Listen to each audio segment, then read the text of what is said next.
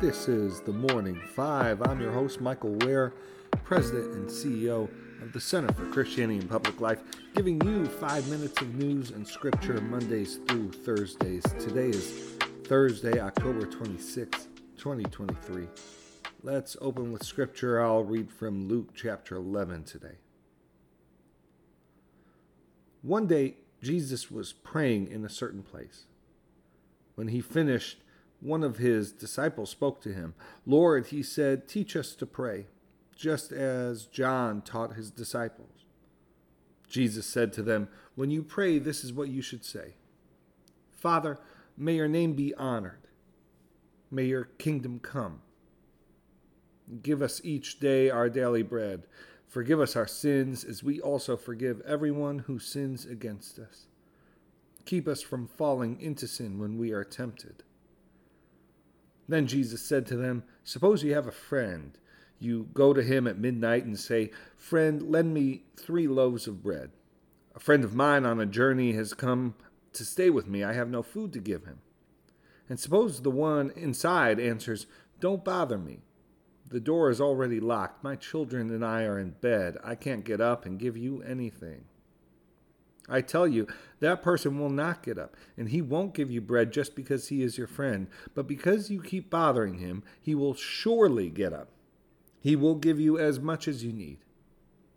So here is what I say to you Ask, and it will be given to you. Search, and you will find. Knock, and the door will be opened to you. Everyone who asks will receive, the one who searches will find and the door will be open to the one who knocks. Fathers, suppose your son asks for a fish, which of you will give him a snake instead?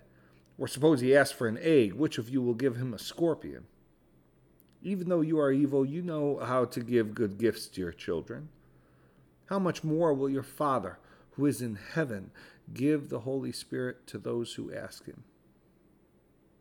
May God bless the reading of his word. Well, good morning. I'm your host, Michael Wear. If you're new to the Morning Five, welcome and thank you to longtime listeners. Great to be with you. Let's get to the news. Late last night, a man named Robert Card committed a mass shooting in multiple locations across Lewiston, Maine. At least 22 are dead, and somewhere between 50 to 60 people were wounded. At the time of this recording, Card was not yet apprehended and considered armed and dangerous. It's believed that Card was a trained fire, firearms instructor and is in the Army Reserve. Law enforcement also said he recently reported mental health issues, to include hearing voices and threats to shoot up the National Guard base in Saco, Maine. After 22 days, we finally have a speaker of the House and legislation can move forward with unanimous support from all House Republicans. Four term Congressman Mike Johnson of Louisiana is the new Speaker. One big takeaway is that moderate and Biden district Republicans ended up voting for a clear Trump ally. Uh, uh, uh, Johnson's uh, loyalty to Trump is uh, clear. A case in point, in December 2020, now Speaker Johnson led an amicus brief signed by more than 100 House Republicans in support of a failed Texas lawsuit that sought to invalidate President Biden's election victory in four swing states. After yesterday's vote, Congressman Matt Gaetz, one of the leaders who brought down former Speaker Kevin McCarthy and a member of the MAGA wing of the House, said this If you don't think that moving from Kevin McCarthy to MAGA Mike Johnson shows the ascendance of this movement and where the power in the Republican Party truly lies, then you're not paying attention. In a first vote by the House, with Johnson as Speaker, they passed a resolution expressing staunch support for Israel. Next, the judge overseeing President Trump's civil fraud trial in New York State fined Trump $10,000 yesterday, his second fine of the week for violating his gag order for the second fine, uh, Trump referenced the judge's law clerk during remarks to reporters. Uh, the judge said that Trump has made defamatory, disparaging, untrue comments about the law clerk in the past, he was quoted as saying, Why should there not be severe sanctions for disobeying a clear court order?